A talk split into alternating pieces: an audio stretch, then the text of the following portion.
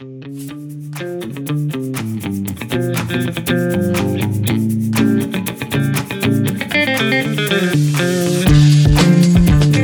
everyone. Shannon Tipton here, and welcome to the Learning Rebels Coffee Chat, where all the cool L&D peeps hang out.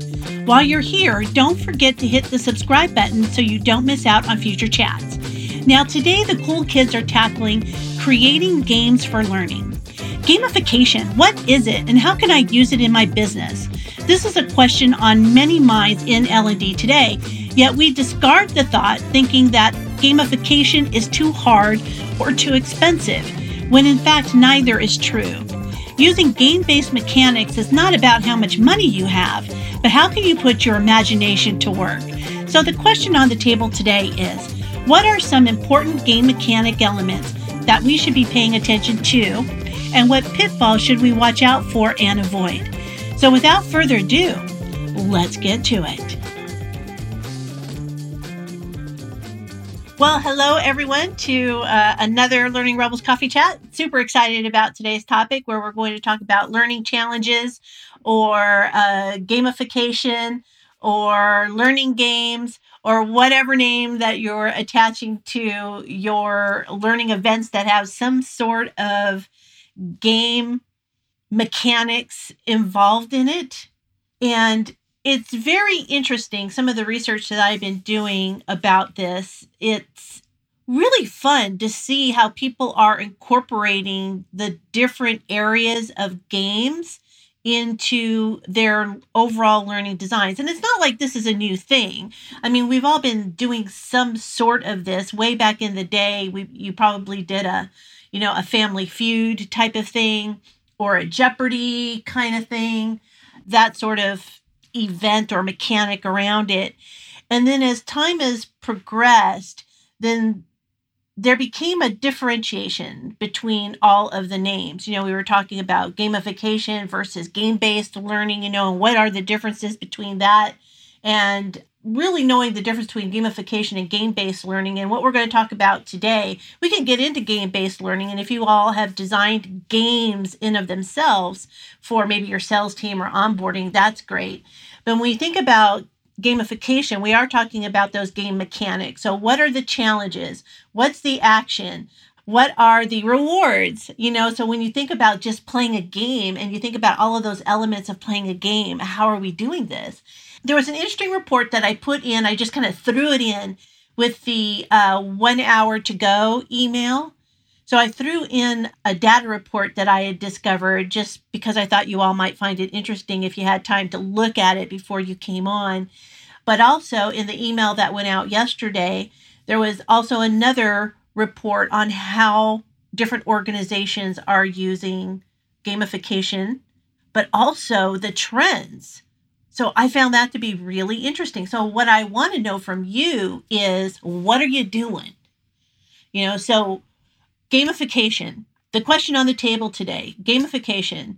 What are the pitfalls? What are the benefits? What are some of the barriers that you're experiencing? What are some of your success stories? So let's start there. Who wants to kick off the conversation and sharing your experiences with gamification, or if you have developed a full game for game based learning, I'd like to hear that too. Who would like to start this off for me? I just wanted to share. We recently had a global provider. We were buying entire platform with all contents, and for first, we were having access to gains in these contents. I'm talking about diversity, equity, and inclusion platform in which you have a lot of webinars, mm, you have videos, you have courses, you have podcasts, articles, and they do have games. I just first tried myself to see, okay, what is this about? It was about hiring inclusively, and it was about monsters, different type of monster you need to hire. It was quite cool well, I thought firstly, okay, this is going to be helpful because while we are introducing new concept to the people, by using games, we may catch attention, people's attention, just because it is something different, right? And because some people might not be interested on, on this topic, probably, but some others will just join because it is a game, right? So to me, it is a, a good catchy thing to come across on a different format with a different way of learning. And if people like it, and the more we can collect the feedback, we will see where else can we apply this type of format. Right. I really agree with that. I to me it's if I can bring people in to the into their own learning path or into a learning path that's been, you know, smartly designed, and if I can put in a game component that will drive usage, that's a win. You're not going to change the culture. You may not even drive behavior change immediately, but at least it's a step, right, to bringing people in. So I, I kind of look at it that way. That's at least one good benefit that we may have. What else do you think here? Now, Don, you said in person trainings, we frequently incorporate relays. I'm trying to not imagine people running around. there you're you're running races in the hallways over there. What is it that you're doing? Yeah, so we find that is really successful for brainstorming.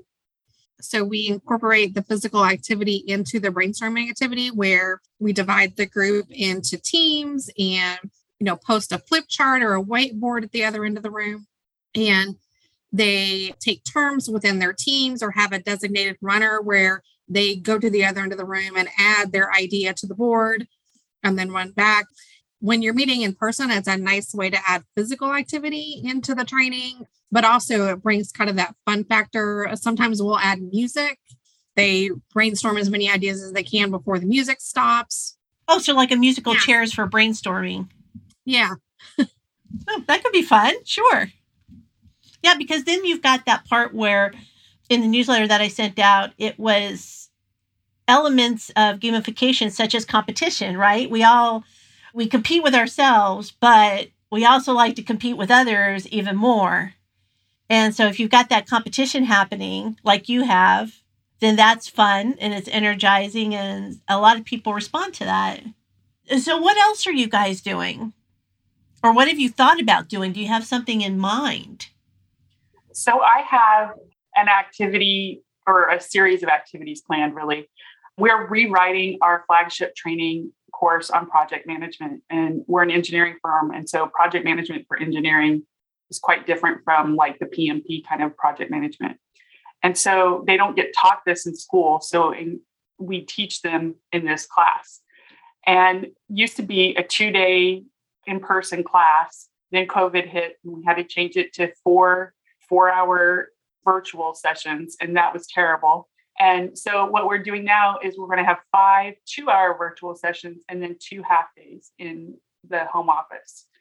And we are planning to get rid of as much lecture as we can and have them do pre work. And we want to incentivize them to complete that pre work. So, uh, we're going to break them into teams of four or five and have them, you know, do things like name their team and the team that wins at the end of the training in person would be getting a gift card, but also a recommendation or a write up from our corporate sponsor on LinkedIn and on our internal social media. So we're trying to hit all the motivators there. Mostly it's just points and leaderboard kind of stuff. And I keep thinking of other game mechanics I could add, but if anybody has any great ideas, this is the time because I feel like there's not enough game mechanics added to it. Okay. And so, what would you like to see? What do you feel is when you think about adding more game mechanics to it? What do you feel is missing from the overall experience? I guess I'm just worried. So far, this is our first foray to truly do gamification at our company. And we have an, this internal social media site called Jive, and it has gamification built into it, and nobody cares a lick about it. I mean, nobody cares. and so it's not a good sign for gamification when nobody cares, right? But it's also being done differently. It's not truly gamification of training. So I just want them to care, you know, and I'm hoping that making it fun, or at least there's some competition, there's team building, there's points, there's leaderboard. But if I could think of more mechanics to throw in there, I would definitely do it. I think it's a great question to start off with. jive is one thing and, and what you're doing is something else you know project management is something else it could be that they just don't care about the platform they don't care about using that platform or communicating in that way but project management is something that they probably care about because that's what they do and they need to incorporate that into their daily work lives and they need to be better at it so that in of itself is an intrinsic motivator because i need to care about this in order to do more okay so now what and one of the things you're doing, it used to be your manager would tell you, oh, you're going to project management training. But we only actually have 20 openings this year. And so we're asking the office directors to go to these people, tell them all the work that's involved in the training, and ask if they want to be nominated. So we're hoping to motivate them in that way, in that really understanding that this is a privilege to get to go to it, or at least build that confidence into it. Mm-hmm. Well, I think that's a great question. I'm curious though, because Zsolt has created a number of games. And so I'm really curious as to what your take on all of this is. So actually, we just had uh, we had an internal conference at Amazon, basically sharing what we do internally, and I was on a panel with games and gamification. Couple of things, Renee, I, I would definitely suggest. One is like, how do we make them care? Is normally people start with the mechanics. Oh, this is a great mechanics because I always played Uno. or always played that game and I liked that game and I said bring it into learning. A lot of play tests needed to get them actually react and see what your audience is doing. And so one thing that definitely suggests as a guy called Andrzej Marczewski, he has two things that's great to start. One is their player types. It's basically an evolving sort of research on how do people react to certain mechanics and how do people react to certain motivation elements. And so your goal is not to create just one and basically like, oh, everyone's to be a great competitor. And you throw in timer and competitive things in it, and you lose half of your audience. So from my experience, when I created a, a gamification in um, the last 10 years, there's always two sides. One who loved it and others who hated it. And so it's because it was kind of narrowly designed and we lost half of the audience. They were not interested in this is why do they care or not. So one is figuring out all those eight sort of different type of motivational elements and combine them to create something little thing for everyone and then play test it to see what the reaction is within your project within your environment and then adjust it. That was one that I would definitely just. So one thing about Bartle is that so he started with the four. This is basically the killer and socializer and that sort of thing. That is what usually people start with. So you have one who's like focused on like killing everyone and is like a competitor sort of thing. There's one a social type of person who doesn't care about winning, but it's a great fun together. An explorer one who just break up everything. Um, those four was created for back in the days when we have these MUDs and crazy players decades and decades and decades ago. Even Bartle himself said, like, don't use this outside. Don't take it and generalize it. So from there, you'll see a lot of other people. Amy Jo Kim is one who looked at more like a social side of things, of how people connect together with this element. And Andrzej Marczewski is did I think he did the best like research sort of driven approach of finding out all these elements and how people react to that. So the other thing that I would definitely suggest from Andre is he created a because we all love the periodic elements, you know, like a nice colorful thing of sorted things. So he created one for game mechanics and then it's color coded based on how different types of players react to them. So what you can do is if you create something on your own, you can look where these land and then how you can co- incorporate some sort of a balance and don't just pick elements from one color because then you would just again like lose probably a majority of the audience because you're applying to those who are only competitive or only let's say achievement driven and they need a certificate. But others might care less about certificates or points. Some people just want to go in and break your game. Always have those people who just want to break it and show that your design is wrong and so there's a lot of things around how to use those people up front. They're, those are the best testers because if you involve them early on, say, hey, we're building this thing and we need people who break it, they love it, especially if they don't have to go through that later. So they don't have to go through training.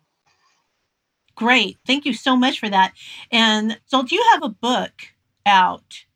What's the title of that book? I'm sorry, I've got it on my bookshelf and it's not in the same room as me. What was the name of the book?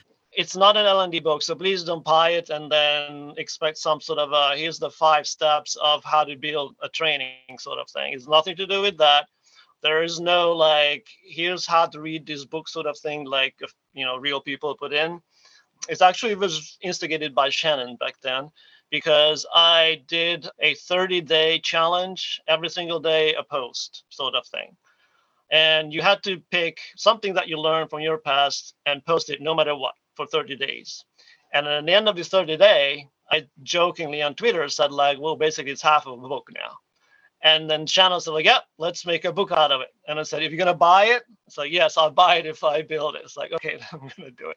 So it is a combination of almost like sitting down with me and just like chit chat about things rather than having like a whole book on one topic.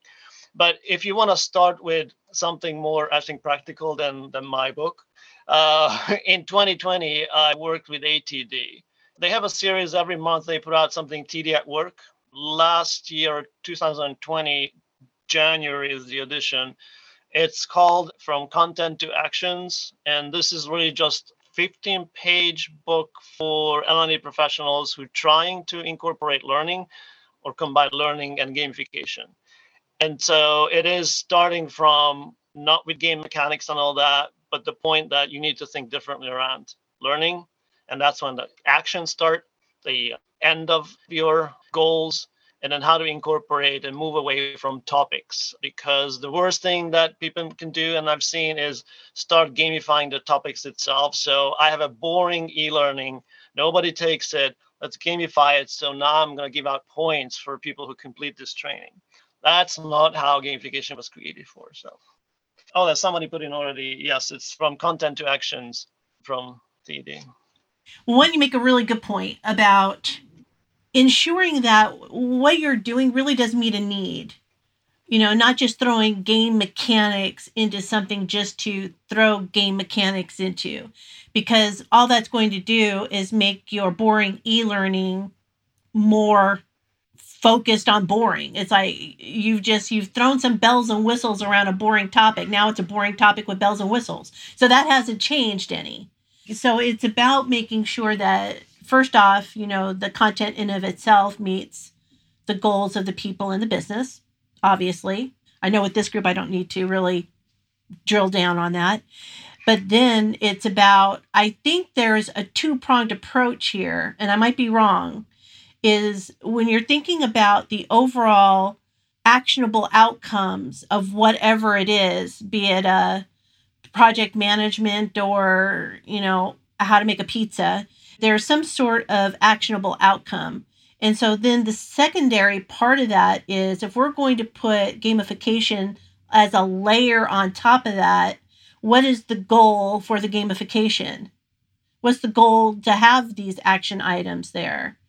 How are you tying that into the overall actionable outcome of the learning itself? So you, you would start with, and this has nothing to do with gamification, you would start with your business goal, whatever those things are that you're going to be measured at the end what things to change. So it could be behaviors, attitudes, beliefs, whatever the actions are and behaviors on the job itself. And then the gamification, you can think about it as a motivator. You want motivate people to do something, not to learn, but to do something. So the closer you can get to the actual things, the better. And sometimes you don't need a course. If there's a checklist that you want them to use, you don't need to build a course of how to use a checklist people probably could use a checklist is that they don't care about the checklist so now i think about it like how do you put something in place that make them at least interested about the checklist and that's when mystery can come in some sort of social pressure how you can make people do something in a learning again is it has related to do what they do on the job so they can feel that what i'm doing is not only fun but actually making my skill grow in some ways and so, for example, I've worked with a client where they wanted for salespeople to join, and I'm sure you've dealt it at some point that there's a microsite or some sort of a social, internal social media, and people are not really covering that. And they wanted to promote that. So they decided that they gamify this experience so people come in, they're competitive, they give them points. And what they did was they give points for every comment because in in real life, you want people to come in, chime in, and have like a you know live variety of people. But what they did and they didn't know is that gamification actually works. But we have to be very careful of what we're gamifying because what they promoted is not the value of those comments, but the volume of the comments. And so the server crashed because people just type in random letters all day. So they can get on the top of the leaderboard instead of things that people react to and find it valuable. So if you ever find yourself in a place where you want to motivate something, be careful of what the end result will be and think about it what the real thing that you're motivating is. So likes and comments, technically it's not what you want. What you want is the, the value coming from there. So how do you get the value? The easiest way to do that is actually giving value to the feedback or reply. So that basically the peers reaction to that rather than the, the volume. So this is how, for example, Stack Overflow works. If you ever code or anything, this is like the, the heaven of, of internet when you find all the answers. But what they do is they reward those people who give answers and others say, that's a great answer. I accepted the answer. So it's not the volume, but actually the value that's rewarded and promoted. Right. And it goes back to that just not throwing something in there for the sake of throwing something in there. And if I go back to, you know, Renee's question, I think that there's opportunity there. It would be interesting to take your project management class. And it sounds like you sort of done this where you have broken out the components of it you know, where you deconstruct the class in of itself. So you take the class, and here's all the bits of the class. Here are the modules, here are the lessons, right? And so you deconstruct this. And so now what can we do to make the game or the class flow and incorporate the elements of giving people control if that's a possibility or what's that sense of achievement or where's that competition against myself or others right? And so, where can we add some of these little nuances within that? You know, maybe the project management itself turns into like a live game board, you know, where people are going from place to place to place. And then there's an activity that allows them to take away some information that can then be applied to the next step. And if they apply that to the next step, I see um, your message here to me, KJ, about the escape rooms. And I saw escape rooms in the chat earlier. So maybe it's sort of a, it's not really an escape room, but it's more of a, a journey, your project management journey game. You know, and as you get more clues, you get to progress through the class more and more and more. So it could be something along those lines. You know, so you take some of the things that Zsolt is talking about here and you're getting quality input. So it's not just hit the button and move forward. You're there actually providing something that is of quality, answers that are of quality, but also fun. And the caring part becomes I want to either get through the game so I can be on top of the leaderboard, or I want to collect whatever it is that you're asking them to collect throughout the class, perhaps. You know, so people want to be immersed in the experience. Okay. So how would you do that? So would you like come up with a question that they have to be able to answer live in the class or how would you do that? Well, what do you think? Don, what would you do? Yeah, I was just thinking about that some of events that we've coordinated in the past when we've incorporated that journey style, we've used like a passport. Oh, fun. And so you have a passport, there's different pages in it and where you know they get a token or a stamp or something. So whether it's virtual or in person but something that shows they've completed this part of the journey. And the goal is to you know complete your passport and then at the end there's some kind of reward.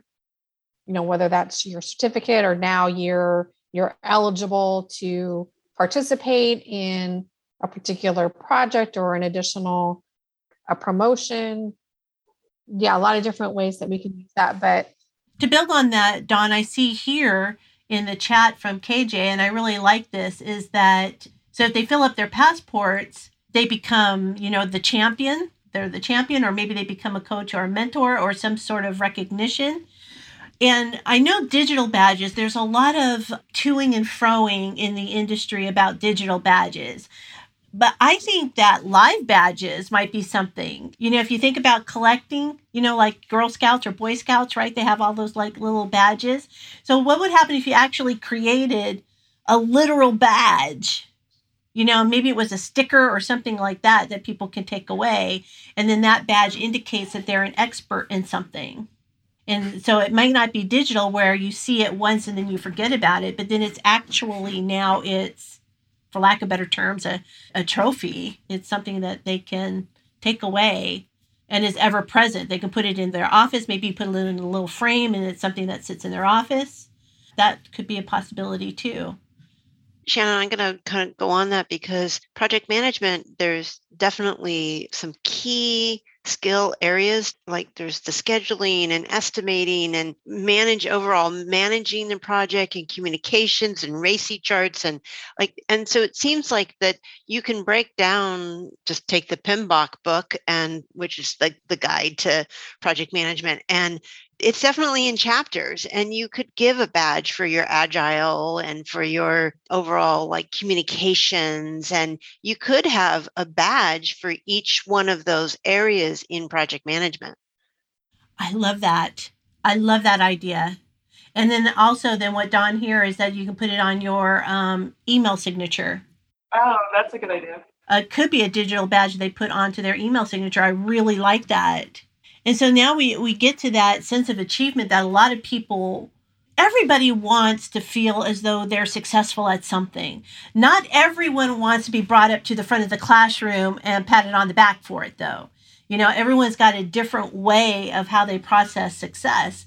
And I think something, you know, along those lines really reaches the people who don't want to be in the front of the room with all of the accolades, but they also want to feel some sort of success for themselves. So that might be something else right? And for those who are working in person oh it's added to their name badge. So way back in the day when i was a server you know trying to get through school and everything on my name tag if you did certain things they had certain clip-ons that you could put onto your name tag now that i think about it. And remember fridays fridays used to do stuff like that right? Tgi fridays? They used to have stickers or pins or something that they would add to you. You know, so yeah, I think that's a great idea. And it could go into their Zoom backgrounds. Yeah, I love all this. So this was the virtual escape room. So I guess Cassie Labori, our virtual space expert out there in in the world, she's doing a virtual escape room. Is that what it is, KJ? Is it like is she hosting it or is she showing how to do it? It's a webinar. So I think it's just an intro intro to it.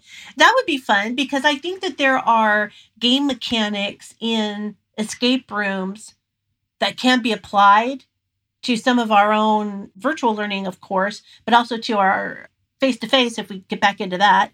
I think that there are, you know, some components that are interchangeable there. So that might be fun, you know, to attend. Linda. So Linda would be ideal if these badges were transferable. I agree. So Linda, you want to talk to me a little bit more about what you're thinking here?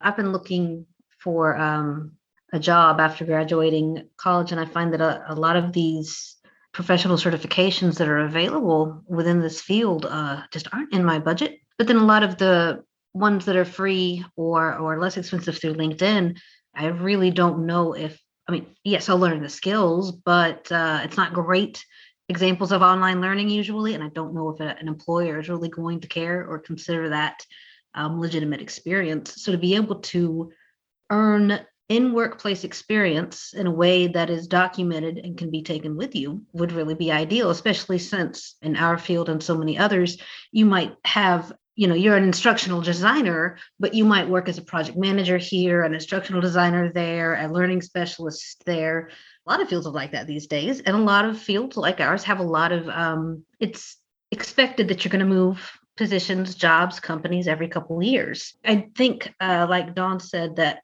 this would have to go through professional associations but it would be nice if that were more of a thing so that we weren't reinventing the wheel or just blindly copying other people's um, gamification, as was discussed earlier. Yeah. And actually, there is. So, Mozilla does badging. It's an application where you can create badges, and those badges then can be part of your organization and they can carry with you. So, if you want to be a badge collector within your organization, that also could be gamified in of itself. So it's kind of like, you know, like Starbucks or something. After you get a certain amount of stars, you level up, right? And then you level up and then you level up. That's gamification at its best, right? Getting you to buy stuff so that way you level up on where you're at. And you could do that within the workplace. I can see that happening where if you collect X amount of badges, then you achieve a certain level and then you achieve another level and then you can collect badges throughout the organization and this would be great now that i say this out loud wouldn't this be a great opportunity for cross skilling so it could allow people the opportunity to move from let's say marketing to sales without changing positions. You know they can learn more about different areas within the business or if you're in you know you're in learning and development maybe you want to learn more about comp and benefits. So maybe you get your comp and benefits badge right? And so then you have this place where we are gamifying if you will you know the whole area of cross skilling within your organization so that might be something to think about as a more holistic you know, way to bring in a little bit of fun and competition into your organization. Who's cross skilled in more areas, right? Then that inherently makes you more valuable to your organization too. Who doesn't want that? What other ideas can you guys think of? Yeah, you got to make sure there's value behind the badges, right? Getting badges for anything. Yes, you want to, again, it's about layering in those actionable outcomes. You want to be able to say, I have this badge and this is exactly what I did for it. This is the project that I worked on. Or, you know, it's not just a matter of I took a five question multiple choice quiz and now I have a badge. It shouldn't work like that. Let's see. Heather, I saw you post something earlier. Where did it go? Where did it go? I also talked about the escape rooms and that we're interested in diving into that aspect, but haven't really gotten that far yet. Just know that it's interesting. And it's actually funny you mentioned Cassie because I've signed up for that webinar already. So hopefully that's a good one to get us started. So, what are you curious about, Heather? Where do you think that it would be of benefit? I'm not 100% sure yet. We maybe in our new employee orientation, getting them excited, kind of setting the tone for coming back to other courses and wanting to do so hopefully that gets them more interested in doing that. I think that's a great application. Onboarding, I think it's a great kickoff for gamification. It's natural for it, I believe. What does your onboarding process look like now, Heather? It's a five day course, and we're with a financial institution. So, of course, we have to go over a lot of our products and services and things of that nature, but a lot of culture, getting to know our industry if they haven't been part of it before, learning about all of our departments and their duties. So some of it can be a little bit blah. so trying to make it fun because they do need to know the things, even if it's not as fun to learn about it. So I agree. I think that it just sets the tone. If you're a culture that appreciates fun and play and curiosity and creativity, then bringing people on board in that way would certainly align with your corporate values, which is another thing that you would want your games to do. You want them to align with whatever your strategy is, with whatever your mission and vision is. You know, so those would be great messages to be able to carry forward in onboarding programs. And Christine, talk to me about what you're doing for gamifying your mechanical area. I have kind of a broad role uh, where I work, and one of the roles is teaching manufacturing operators to do tricky things with their fingers. For example, laying a bead of glue on a plastic part and, and gluing things together. Doing it in in the real life world can be kind of stressful. So we're thinking, how can we pull them out of the manufacturing area and let them have some fun around practicing until they get the beading right, so that we can then teach them to do the whole process all together. So you know, the idea of finding colorful shapes and letting them practice in a stress-free environment is kind of fun. Since I've been talking to you guys today, and thanks for this, I thought, well, what if the shapes made a puzzle? And once you've created one, you put it in a place and then another. And so it becomes more of a competition with yourself to win by putting together this puzzle kind of thing. So I got that idea. And I was wondering if anybody else had done anything like that. Anyone else working on ideas like that? Maybe you're working on puzzles or tanagrams, maybe you know, which putting shapes together to form other shapes. Because I love that idea. You know, Domino's has done this, Walmart has done this, uh, various other companies have done this where, you know, you're asking people to put pieces together or put a product together and they've gamified that. And I really like the idea of putting it into the learner's hands and letting them build something. You know, I and I think that there's a sense of satisfaction in doing that too. I believe that you're headed in the right direction. Anyone else doing anything that is constructive, you know, where they're constructing something? So we had an idea that we didn't actually get to do because of the pandemic, but we had an idea to demonstrate that if you really work together as a team and the team continued to work together each time that you learn how to do things together, and that people on the team could help each other. What we wanted to do was have the team construct children's bicycles. And if any of you are parents and know that you've got the bicycle in the box the night before it's supposed to be given at Christmas or from holiday or birthday, and that you're faced with putting this all these parts together against time, right? And you may call in your partner to help because it's taking too long. So we had this idea that we could teach kind of how working together in a team, that the first time they would time how long it took them to put a bicycle together and what were the communications they were using, and then do it again to put the bicycle together again and then ask what was working why was it so much better well we knew how to do it now and we knew who was going to do what and then we were going to donate the bicycles to charity and so the bicycles would get built and donated to charity. Unfortunately, shutdown came and we couldn't execute this. But we thought that it might be a good way where you're putting things together and working as a team to demonstrate that communications in a team environment.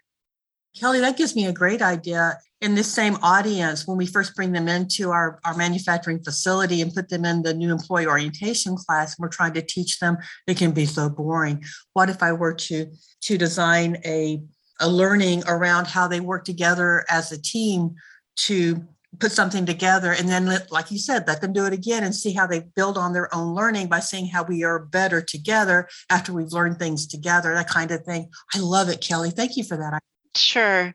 And then, Christina, I also had an, another idea about you know laying the glued beads down and puzzle pieces. This could also be a craft project. They actually could make like an ornament or make something that is pretty if you laid glue down and then had to put little beads on top of it or something is because it's incredibly difficult work. I work for a, a medical device manufacturer, and they are a challenge now in our new manufacturing plant to teach people that manual skill of putting little tiny things together. And so I hope to get more involved. It's outside the country. But again, that's like if you made something pretty or something that was useful using those manual dexterity skills, it's very trans transferable. My sister has a small manufacturing and she found that women who love to sew and embroider were so good at what she was manufacturing because they had that manual dexterity skill, that eye hand coordination. Yeah, Kelly, I, I also work for a medical device manufacturer, so I oh. feel my pain.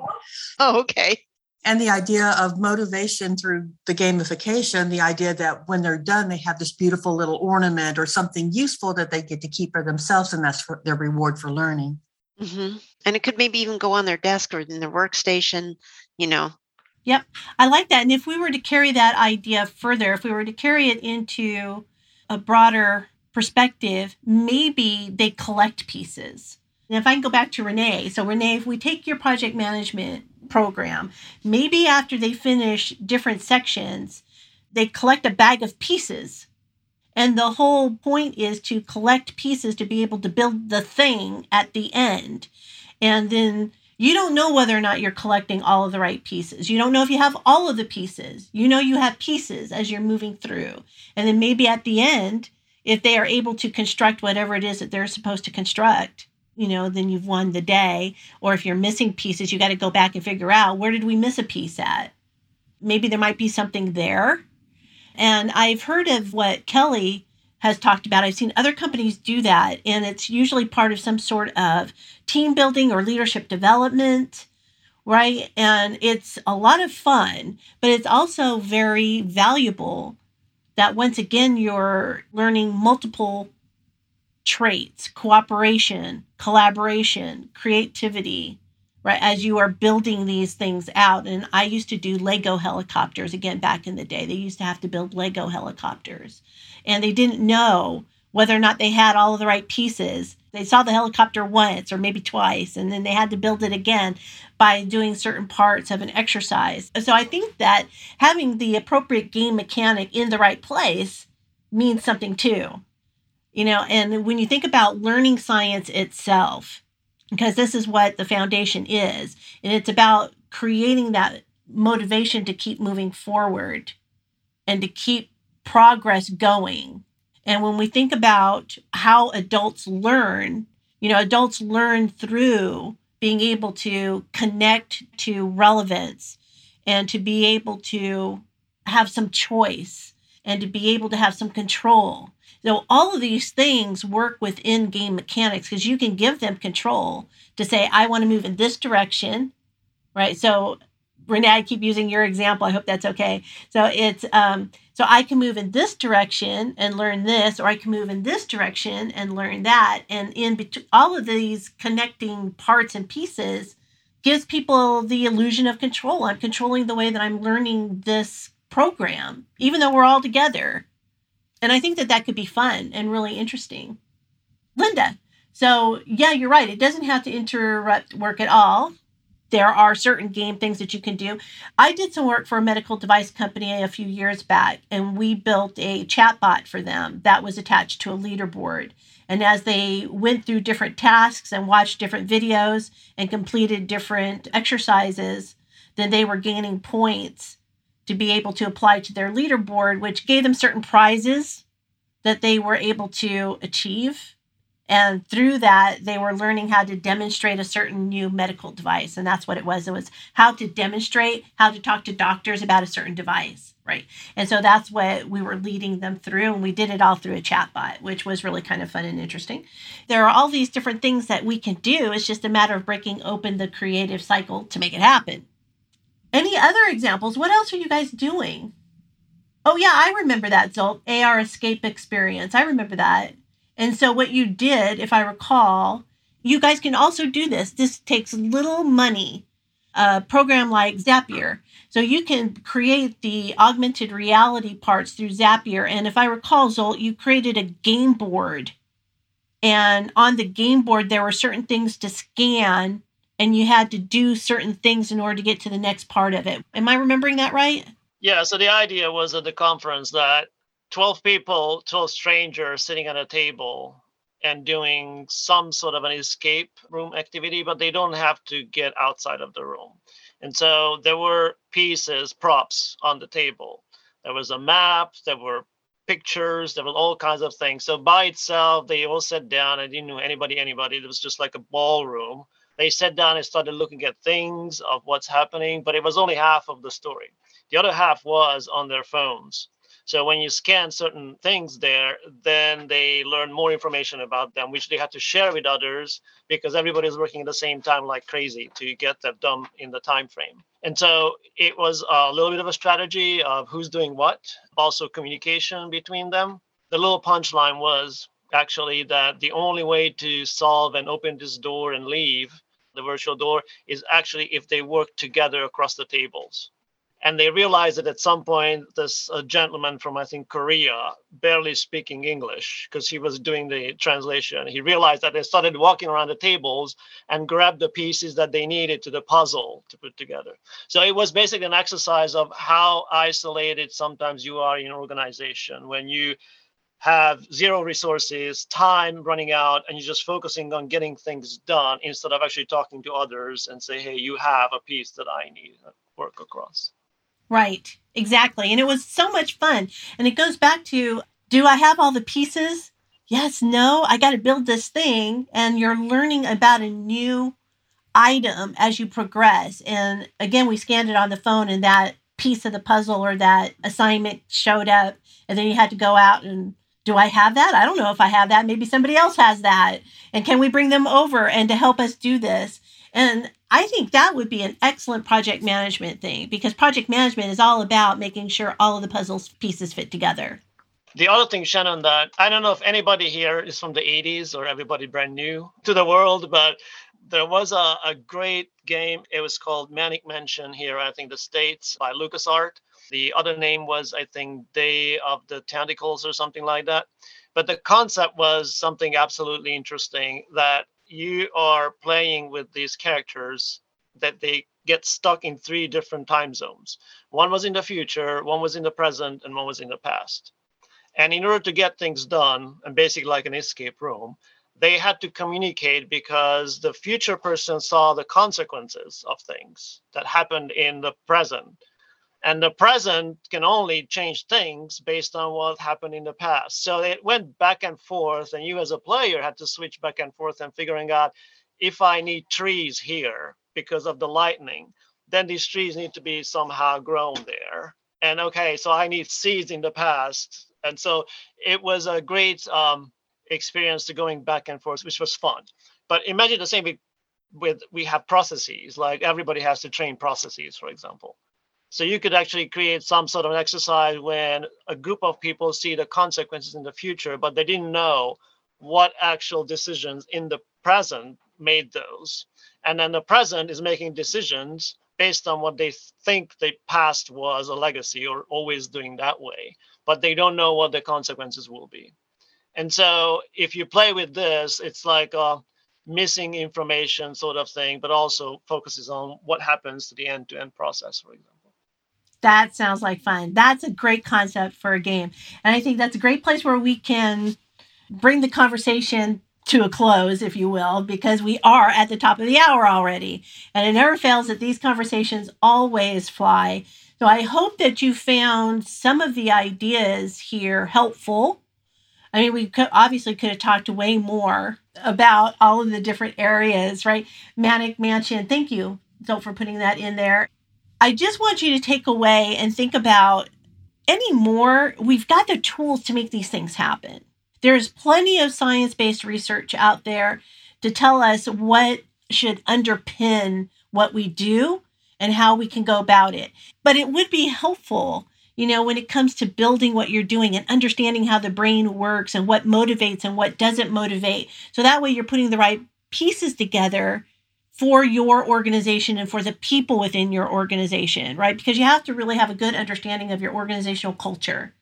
You know, you're not going to have them running around and let's say, you know, uh, doing a game that requires them to pop balloons to get a game piece. If you're working at a lawyer's office, that may not work for them. So you need to know what your culture will, what your culture will accept but don't let that stop you. Even if you worked in a lawyer's office and you still wanted to do something with balloons and game pieces, don't let that stop you. Just think about what sort of baby steps is it going to take to get me there?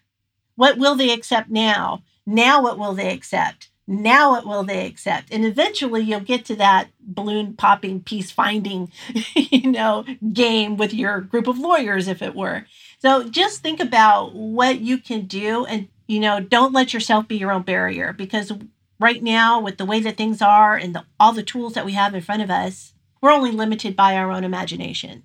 There are plenty of tools and support out there. And I would encourage you to connect with Zsolt on, I would assume, LinkedIn. You can also find him on Twitter, you know, to, you know, dig deeper into his brain. And Kelly and Don, you guys had a lot of good information and input as well. So feel free to, of course, continue the conversation. But here's my parting question and what I'd like to know is what is your favorite Easter tradition? For me, it's peeps. I can't wait for peeps. And I only eat peeps during Easter, not any other time of the year. I like the creativity of like decorating the eggs or decorating Easter baskets. Decorating eggs, and yes. And I was having a conversation with some of my Australian friends. They did not know anything about this. They were like, "You do what?" it's just it's always interesting. I'm with Renee on decorating eggs, and I'm so I'm so sad that our children are off at college, all four of them off at college, and there are no eggs to decorate. And I pitched it to my sister saying we could decorate eggs. And she's like very non committal about the whole Easter thing. I couldn't get her to do anything creative. So um, I don't know. I'm kind of thinking maybe I'll still do it. I think you showed it. You should totally do it. Okay. I would say the Easter egg hunt.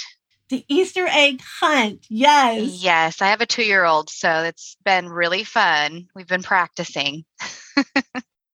well, I'm a peep person, but I can go all year long with peeps. So I can, you know, every year or every every holiday I, I'll find peeps. But what we did is when my kids got older involved in sports, we changed from the Easter egg hunt to a baseball hunt.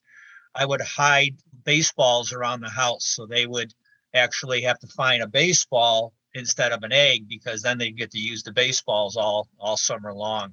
So it was a little more expensive than eggs, but they loved it. It's it was pretty cool.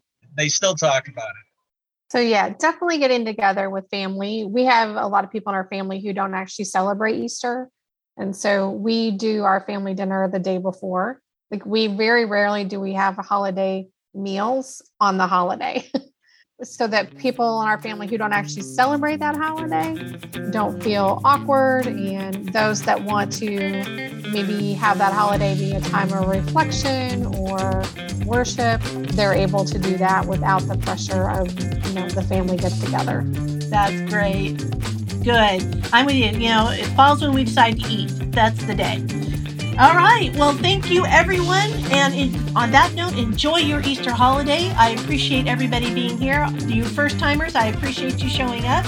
And I hope that you found value in this conversation. So if you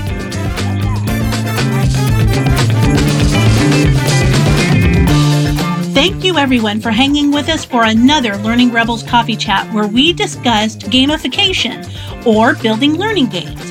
The big takeaway today one, Gamification is an important part of workplace retention, and engagement can even play a part in the hiring and onboarding process, as over 54% of new hires report being highly productive after undergoing a gamified training program. And two, consider game mechanics as a way to engage a remote or hybrid workforce. Quality game challenges can build a strong team foundation when matched with your organizational culture and are reflective with your overall business strategy. Now, as a reminder, all of the resources can be found in the show notes below, and while you're there, be sure to hit the subscribe button so you don't miss out on future chats. Want to join the live coffee chat conversation? Well, go on over to learningrebels.com and sign on up. In the meantime, stay curious, be rebellious, and take over the world. Bye for now.